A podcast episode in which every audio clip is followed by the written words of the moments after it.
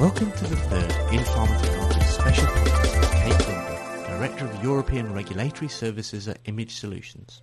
This month, Kate and I will be discussing the latest developments in regulatory submissions and specifically how the drug industry is using electronic submission to streamline the filing process. To set the scene, what are the main areas in which electronic submission is being used by the pharmaceutical industry? Well, primarily electronic submissions have been focused on new drugs and uh, maintenance of drug applications as well as biologics. However, we are starting to see a significant uptake on the uh, within the veterinary um, area. We're seeing uptake within medical devices, um, and there's also additional uptake of electronic submissions within the um, herbal and vitamin markets as well. So clearly, a lot of interesting developments. Focusing specifically on electronic common technical document submission, how widely accepted is it by regulatory bodies around the world? Well, the ECTD standard uh, has been in place for oh, several years, I think about eight years now, um, and it is accepted uh, for drug and biologic products um, within U.S., Canada, Europe, Switzerland, Japan, and Australia is coming along. Um, they're not quite there yet, but it's accepted within the ICH regions, so the International Conference on Harmonization.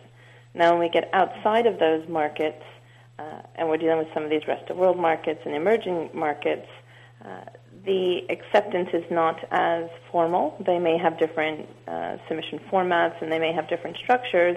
However, they're, in a lot of these emerging countries, emerging markets, they do tend to recognize the ECTD and are willing to accept at least the structure of the submission. It may not be exactly the same, but there is a lot of um, availability for reuse of electronic submissions.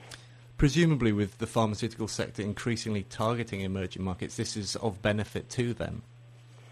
Yes, uh, w- the biggest benefit is once you can build a single submission in a standard format, which the ECTD is, um, then you have the opportunity for reuse.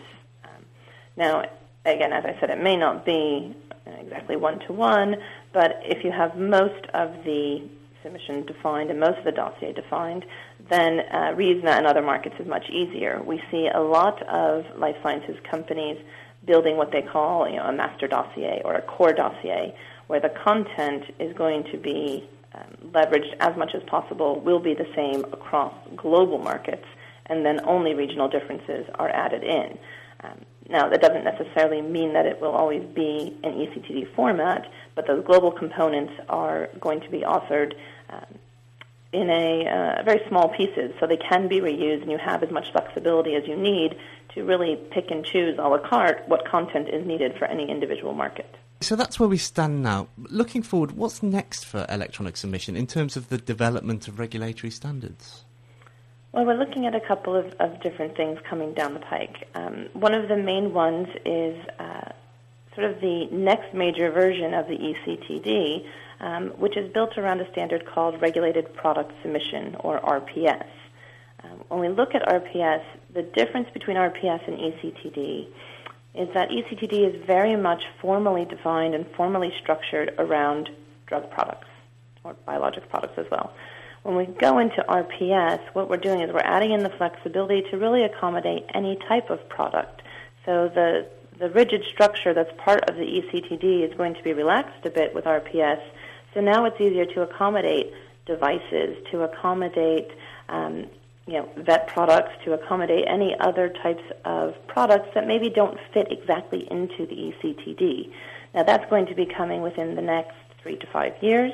Um, the FDA is really pushing uh, forward uh, for that, and they're actually leading the way um, just based on the structure of that uh, particular health authority, in that they want to be able to evaluate drugs, biologics, devices, generics, etc., all in the same manner. Um, so that's one of the big things that's coming uh, pretty soon for the electronic submission space. Another standard that's uh, gaining some more ground here within Europe is the Product Information Management Standard, or PIM. Uh, what PIM does is uh, it allows uh, pharmaceutical companies to provide their product information, so the labeling, um, the summary of product characteristics, all the prescribing information that's provided to health professionals as well as patients, um, to provide those in, in much uh, smaller granular pieces uh, and then also be able to leverage the uh, a translation library so that when a change is made for the English label, that's automatically populated throughout for all the different languages that are required for Europe. Um, this is something that's being led by the EMA, uh, and they're really pushing to get this forward as the next electronic, electronic standard for the product information. Kate, as ever, thanks for sharing your expert insight. For In Pharma Technologists, this is Gareth McDonald.